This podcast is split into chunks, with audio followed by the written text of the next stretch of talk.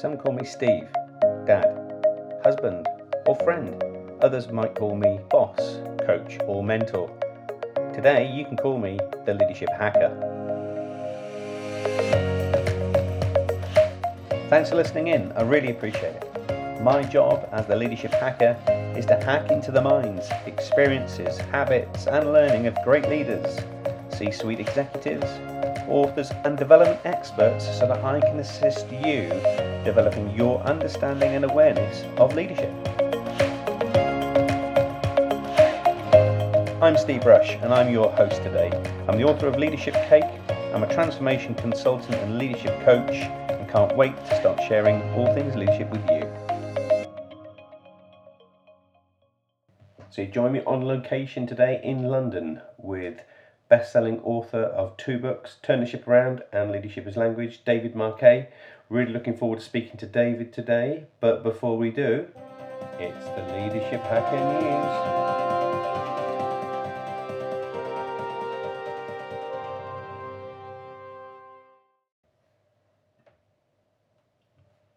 This year, 50 years ago, in 1970, an onboard explosion crippled Apollo 13 spacecraft.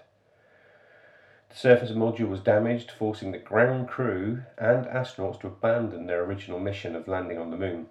Now, most of you will be familiar with the story portrayed in 1995 movie with Tom Hanks, but less of you will know the leadership activity that has really stood this mission aside from others that NASA run. The debriefing sheet cited a successful return of the crew down to the importance of organisation, leadership and innovation as part of NASA's operations and remains one of the best examples of that trait to this day. On April the 11th, 1970, the Apollo 13 mission blasted off from Cape Canaveral, headed towards the Fra Mauro formation, which has a number of meteor craters. Not long after liftoff, the mission suffered its first problem, a shutdown of one of the main engines. But with four main engines still working and firing, the spaceship was able to make its way into space. 200,000 miles and two days later, whilst getting ready for their moonshot, a short in a wire between the oxygen and hydrogen tanks on board the ship caused the explosion to the service module. with oxygen running out fast, the crew had to shut down their fuel cells to save power and use the lunar module to survive in. They then used this as a vessel to get them home. As directed and coached from mission control on Earth, the crew used the pull of the moon's gravity to break back into the atmosphere and get back to Earth safely, despite observers watching the Inferno engulfed craft plunge into the sea. Mission control was led by Flight Director Gene Kranz. He coined the phrase, failure is not an option. And when interviewed, he said the rescue was executed calmly and deftly without any doubts that it would succeed. However, the mission control logs say something else. When the Apollo 13 crew got into difficulty, the 20 plus mission control team had no idea what had happened. Was it a meteorite blast? Was it an explosion? And in their panic, they looked to Kranz for orders, who, whilst under fire of questions and pressure, remained calm. And when those about him started to lose structure and discipline, Gene Kranz kept his head. Kranz was ahead of his time as a leader, but few at that time in the military would have recognized that calm, lack of instant order would have been leadership. Kranz's calmness was a barometer for others which steadied the mission control room much quicker than it would have done had he added loads more commands on top. During an hour of asking questions and evaluating the situation, Kranz was running low on energy and ideas. He recognized that he didn't have all the answers and needed to unlock that from those who did. So, what did he do? Well, he gave control to the incoming team. He knew they had the information and therefore merely moved the authority to where the information was. He empowered junior officers to take control. He empowered others in his mission control room to think differently. Great leaders create more leaders. They give control to others who are better placed. And I've often said that if you're a leader, you should only control only what you can control and someone who's epitomized this through their work and now their life as a leadership coach is David Marquet. David Marquet was the commander of the nuclear submarine Santa Fe, and realised during a simple drill having one point of command was not only limiting to the efficiency of the operations of the submarine, it was downright dangerous.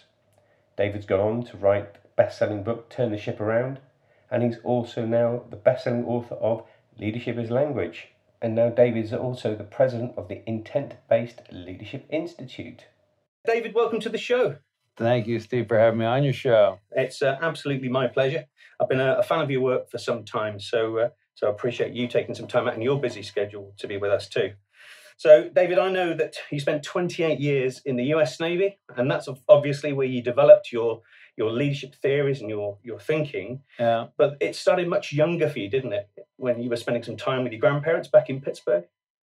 Well, I was sort of this uh, library kid. I was an introvert, and my parents shipped me off to my grandparents in the summer in Pittsburgh, which was this industrial town. It was a steel making town, and uh, it it really wasn't a lot of fun, right? They lived in sort of this urban area, and but there was a library nearby, so I would kind of scoot out and go hide in the library and do all this reading.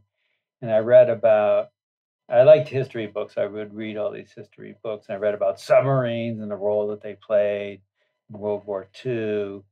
And at the same time, the country was going through this was the 70s. So the country was sure. going through this the sort of malaise and depression of uh, it doesn't seem like things are going right. Inflation was bad. Oil shocks were there. Iranians uh, had taken uh, Americans hostage. You couldn't get them back blah blah blah we're in the cold war and all these things kind of gelled together for me and even though i was probably an unlikely candidate to join the military i was born in berkeley california a hotbed of radicalisms yep. and uh, i told my parents that's what i was going to do and uh, of course they um, tried to hide their uh, Well, they were worried for me, I think, a little bit because I was kind of a sensitive introvert. But uh, submarine force worked out well because you hide from people there, so it's a it was it's a natural fit for introverts. So how do you go from being introverted to then being a U.S. captain of a nuclear submarine? Oh, you can be an introvert on this beast. In fact, I think it's a benefit because some of the extroverts I knew they sort of got away with just this sort of grand personality and. Yeah I was forced to really be thoughtful about what I said. I didn't like to speak. So yeah. I would say as few words as possible, but I felt there were quality words. Sure. And the idea is I but, but my burden was I thought I was really smart because everyone was telling me that at every step yeah. of every and I was on the math team when I was in high school. And so uh, there was a sense that I, I knew the answer, and it fed this structure of leadership where leader as decision maker. And it got me promoted. And it probably is the right place to be when I was starting out. But as submarine commander, the complexity of the ship um, foiled that aspect uh, of what I wanted to be. It's psychologically very seductive. You make decisions, people line up outside your door all day long. It feels good, but it's really depleting. It's very short term. It's a short term win.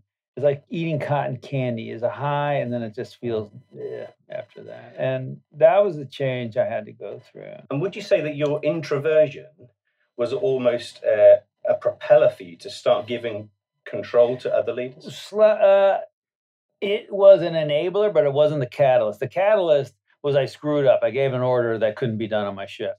So the, the story is I was trained uh, for 12 months to go to one submarine. At the very last minute, they said, no, no, you got to go to this other one, Santa Fe, because it was the worst performing ship in the fleet. The captain has quit. And so we need someone over there in two weeks. It's you. And I was uh, just unbelievably despondent over this news because the Santa Fe was had this reputation of being the clown ship. It was terrible. And it was a different kind of submarine. That was the kicker. So the patterns, captains give orders, crew follow them, was what we fell into. But it, it immediately broke apart. It, it, fell apart because I can't, you can't give orders. You don't know the details of the ship. It didn't work. Uh, but I tried to, and it kind of came to it came to light in sort of this very stark event, and uh, where I embarrassed myself by giving an order that couldn't be done. And I got the team together. Two things. Number one is in the past, I said, you know, I got to give better orders. That's the problem. If you give a bad order, you go, you chide yourself. You say, no, I got to give. But now it's like, no, I got to stop giving orders. It's me giving orders that's the problem. Well, not the fact that it was bad. And then the second thing was I wanted to tell the team, oh, you guys be proactive, you guys be take initiative. But it's really you. You can only change your own behavior. Sure. And so and what was the aha moment for you when you realized that you needed to change that behavior? That was just when I gave this order, and the, and I saw I suggested to the officer, "Hey, let's go and speed up on the backup." Like we were on, we were running on backup because the uh, we had shut down a reactor for an exercise on ourselves, and I said, "Let's uh, let's speed up." And and he orders it second gear, and the sailor just kind of turns around in his chair and he looks with this quizzical, look like, "You guys are idiots!" Look, and I said, "What?" He says, "There's no." On the Santa Fe, it's a one speed motor, no second gear. And I look at the officer and I said, Did you know? He said, uh, Yes, sir. and he gives me this like really annoying smile. And I'm like, Why did you? But we all know it's because you, we, you do what you're told. That's how it is. Yeah, we did, we do the same thing everyone else does, which is like, I call it sprinkling the fairy dust of empowerment, but we don't really mean it because it's not structurally embedded in the organization. I'm going to tell you what you do, but fairy dust, speak up if you think it's wrong. This makes it hard to speak up. What do you think it causes people not to speak up in that environment, given your experiences? Why? Yeah. Because you've corrected speed barriers. Uh, because the it, it's, it, sometimes it's very subtle. So, for example, let's say you you have a you raise your hand and I say, what do you what is it? Uh, it sends a signal. You're really annoying us for slowing the thing down. We also have inherited from the industrial age this idea of obeying the clock and continuing the production line as long as possible. So that in that environment, anyone who stops the production line is a problem. They're creating waste because they have idle time. And so there are huge cultural barriers, and the team doesn't have the tools. We actually don't have language from in many teams for what to say to stop the clock. To what, what we're in a meeting and we say, oh well, everyone has a chance to speak up, but we don't practice. Okay, if you have if you don't agree with this, how do you voice that? And then even better, the way we run the meeting is don't talk about it and then vote. Vote and then talk about it. Because as soon as you start talking about it, you're narrowing variability and diversity of thought. So the structures, the structures and the language are designed to reduce variability and, and, and run away from uncertainty as quickly as possible, even though it's premature in many cases and, and it's indicative, isn't it, of that kind of whole leader follower philosophy that you might have experienced it in your early career in the Navy. So we have words. The industrial age organization design was this one group of people will make decisions, and one group of people will execute the decisions made by the first group of people. And we have labels because they all look like humans, but we need to know which tribe you're in and we call them leaders and followers or thinkers and doers or management and workers and we pay the people by salary or by hourly and we white collar blue collar we wear different uniforms. But there's this whole cultural uh, industry with artifacts and rituals to to put us in one of these two groups and this is one of the this is one of the things that is subtly embedded in our language and in modern organization design, which is totally unhelpful.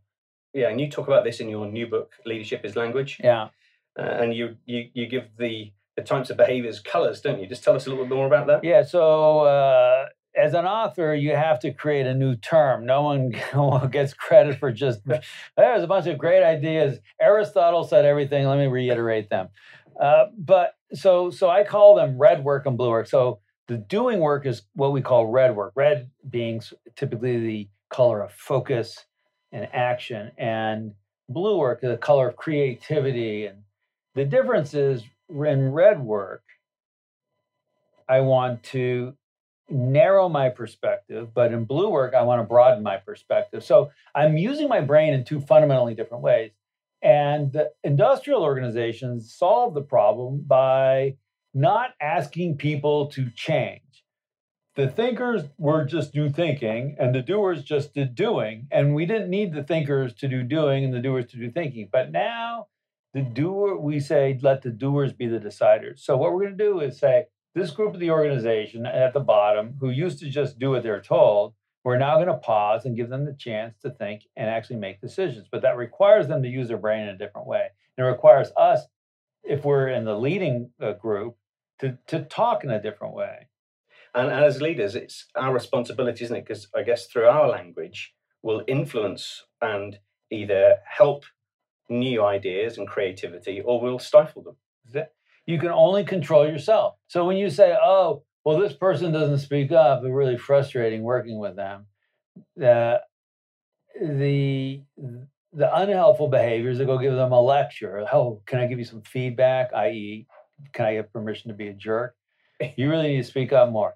Well, how about this? How about you look inside yourself and you figure out, you know what? The way we're running the meeting the way I'm asking the questions, if I say, if someone comes to me and says, well, I'm not sure about this decision, and I say, well, why, like, why would you say that? Again, subtle, but it sends a signal. You're wrong.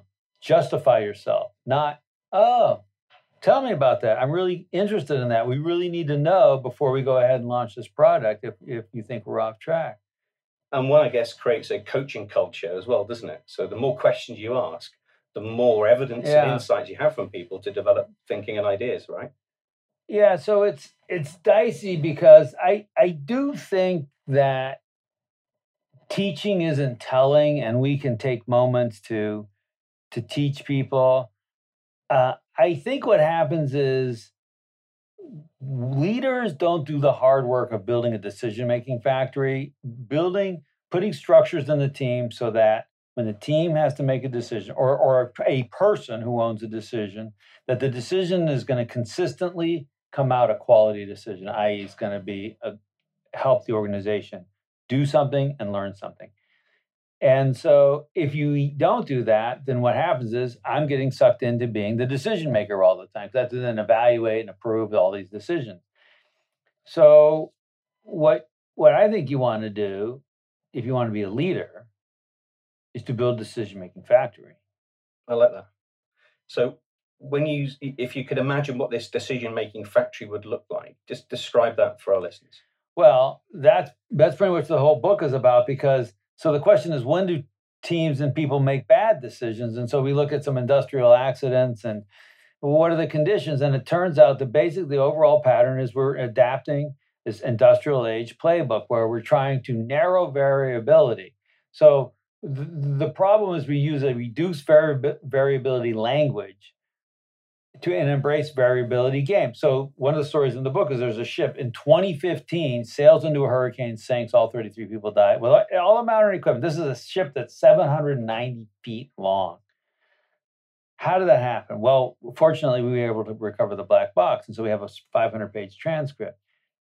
And it's the way teams talk for real, not how we wish they talk or want, or some fantasy mm. world how they talk, but it's, it's the actual language. Now, what you see is all the behaviors that I saw in the Navy. And to go back later and say, well, no, they're just bad people there. Oh, so they've been merchant mariners for 30 years. Most of them were in the, the senior people were in their 50s. And they were promoted over the last 30 years based on a set of behaviors that they exhibited those behaviors they exhibited over the last 30 years are exactly the behaviors they're exhibiting on this tape. So it's not them. it's it's good people, but with the wrong playbook, and it's a playbook that excludes variability. So when there's a moment when two officers separated by two hours, they're coming up to a point where they can turn away from the storm and go behind the Bahamas. And it's this very halting, stilted, uh, painful, anguished Yeah. language. Right. And and and blaming them is wrong. It's the, because the question is why is the language like that? And and if we go back earlier, we can see the playbook of continue at all costs, uh, don't stop because deviating will take longer. It'll burn more fuel. and in in my experience of coaching leaders as well it's that being brave to try new things to test new things that really we get to learn about ourselves and in and in your kind of experience of working with others and other leaders as well as working in the navy what would you say would be the one thing that you've learned the most about being brave and trying new things Being brave and trying new things comes first and foremost from a place of security and safety. If you don't feel secure and safe, at the extreme, if you have a lion running at you, you can run in in a different direction, maybe. But if you don't feel secure and safe, then you're always in a constant I'm proving myself mode. And that gets in the way of running experiments and being a little bit playful and trying some different things. If you're on a rugby team and you feel we have to win every game, then you're not going to be able to run, uh, uh, you're not going to be able to try different things. You need to try different combinations of players. Right. As opposed, and then when you get to the final tournament, you'll have just done what you did versus another team which maybe took some more they will know better there may be a there may be a better way of setting up your players but you will never know it but it might be worse so if you try it and then you lose one game how do you respond to that oh my gosh everyone killed themselves. It's so dreadful. Like no. Yeah. so across your your new playbook you've got six plays that you refer to yeah. and there's some really intriguing things in there. Uh, you have a, a- principle in there called complete not to continue. Yeah. So tell us a little bit about that. So in the industrial age, imagine you're on an assembly line making cars. Eh, So there's a cost to tooling the assembly line. Once the deciders just figured out the quote optimal way or an optimal way, we want we don't want downtime. Just keep going. Make and so every day feels like the next. And there's never a moment to pause and celebrate. And there's never a moment to reflect on are is making cars the right thing is making internal combustion so like why did he why did elon musk have to come from left field to build the viable electric car yeah i know there were some electric cars in the traditional auto industry but they really ne- never did anything and uh, it's because we just continue we make in cars with four wheels and internal combustion engines. And so there's just not pause and reflect. If there's no complete, there's no pause and reflect. So what we want to do is uh, say you want to treat strategy like a hypothesis. Hey, here's what we're going to do. We're going to do it for five years. We know the world's going to change. I mean, 200 years from now, what? Who knows? So now isn't habits though good for discipline and creating that routine and consistency Yeah, so when you do your thing, get into the habit. So, for example, let's say I start a yoga program. I like to do uh, a 20 minute yoga program in the morning. I said, Well, I don't know how I'm going to feel about it, but I don't, just thinking about it's not going to answer the question. I have to actually do it. I can't just do it twice. Okay, so let's do it. I'm going to do it for 100 days in a row then I can make then I can ask my wife, hey, do I seem calmer? Do I feel more in control of my life? How how do I feel about about this? Is it worth the extra 20 minutes that happens in the morning, which is a busy time for most people? But you you you don't want to do two, two mistakes I see. One is I'm going to do it twice and then I'm going to evaluate it. And the other mistake is, yeah, I'm going to do, I'm going to start doing yoga. And you don't put an end point and then it's just forever. And then it feels heavy and burdensome. So the uh, other one of the six plays that really intrigued me, and in also something I experience a lot uh, too in in my world, is that People seem to shy away from emotion, but it's emotion what really drives behavior, right? For people to make decisions, all decisions are emotional. All decisions, we can do all the rational work we want, but at the end of the day, they're going to pass through a little emotional circuitry in our brain. And, and you know this. You, who am I marrying? Where am I living? Which house am I going to to to rent? It's it always at the end says, yeah, the spreadsheet says this, but I just I can see us living here. yeah, people want more sure than not sure, don't they? In their world too. Well, they want certainty, but I, I, I think there's an emotional component to decision. Well, we know it. I, I, I don't think it. We know it from science. And so, hell, if you want, so in the past, I didn't care about your emotions because you were just a doer and I didn't need you to be self reflective. So, I didn't, if you had a screwed up emotional life, it didn't cost me anything. But if you, but first of all, it's immoral. But the second thing is, if you want to get the doers, let the doers be the deciders, which is going to be better for you, the company, and the people who are doing the work, then we we have to have healthy emotions. And healthy emotions only come from being feeling like a human being. And Yeah. so this, that's why the last play is connect, and it kind of underpins everything. That this idea that until you feel a sense of connection, I don't need to agree. The connection is not uh, a trivial um, hey what'd you do this weekend and, and and it's not i agree with everything that you say i don't want everyone from one party and one company that would definitely not work that would violate the diversity thing but connection is i actually give a shit about you at a deep Deep, level meaningful level. I want you to be successful in your life. And because once you have that, if I need to go to you and say, you kind of showed up like a jerk in that meeting, it doesn't sting. If I if I deep in my heart, I I believe and I feel that you you really love me and you want me Yeah. to succeed, and I want the same for you. So it comes across as an embrace, not a stick in the eye. really powerful, isn't it? Really emotional too when you make that connection. Yeah, and listen to me. I'm a submarine commander. That's the last place you find emotions. And we Did had that a- change though when you were, were on board the Santa Fe? Yeah, I think we did. I, if you asked me on my last day, I would have said, "Oh yeah, we did really, really well. We made such a big change." I think now we we made a change and we did well, but I think there's so much more we could do. And uh, in talking about emotional connections whilst on board the Santa Fe, not many of our listeners might know this, uh, but Stephen R. Covey, the famous author of Seven Habits of Highly Effective People, spent some time with you on board the ship, right?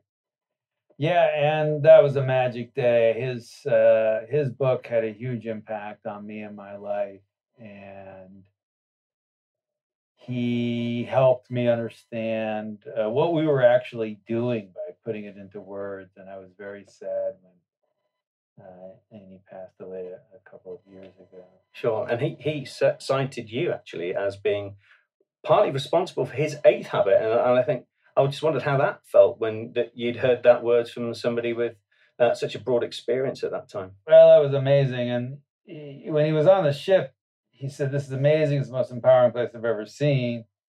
And I'm going to write about you in my next book. And I was like, "Sure, sure, right." And then, sure enough, you know, a couple of years later, he comes this big box of books, and I'm like, "No way!" So And did that inspire you somewhat to, to put pen to paper yourself? he told me he made it. Yeah, yeah. Plus, my wife told me I needed to do it because I was uh, after I left the Navy. I I really wanted to tell the story, not like here we were, how great we were, how great was I, but by doing this, we ended up creating so many more leaders, which and then and they've gone out and had much better lives. That's great news. It's awesome stuff. And Dave, just to finish it off, could you just give us your top leadership hacks? Steve, my top leadership hack. Start your question with how. How sure are you? Not are you sure? When you're running a meeting, a decision meeting, vote first, then discuss. David, thanks ever so much for spending time with me. Really grateful. Good luck with Leadership is Language. Thanks, Steve, for coming into town and doing this in person. You're very welcome. Cheers.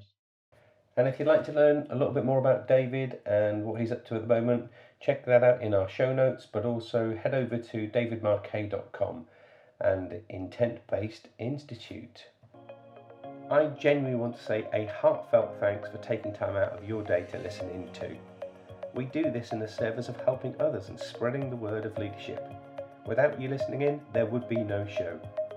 So please subscribe now if you haven't done so already. Share this podcast with your communities and network and help us develop a community and a tribe of leadership hackers. And finally, if you'd like me to work with your senior team, your leadership community, keynote an event, or you would like to sponsor an episode, please connect with us via our social media. And you can do that by following and liking our pages on Twitter and Facebook. Our handle there is at Leadership Hacker. Instagram, you can find us there at the underscore leadership underscore hacker. And at YouTube, we're just Leadership Hacker. So that's me signing off. I'm Steve Rush, and I've been the Leadership Hacker.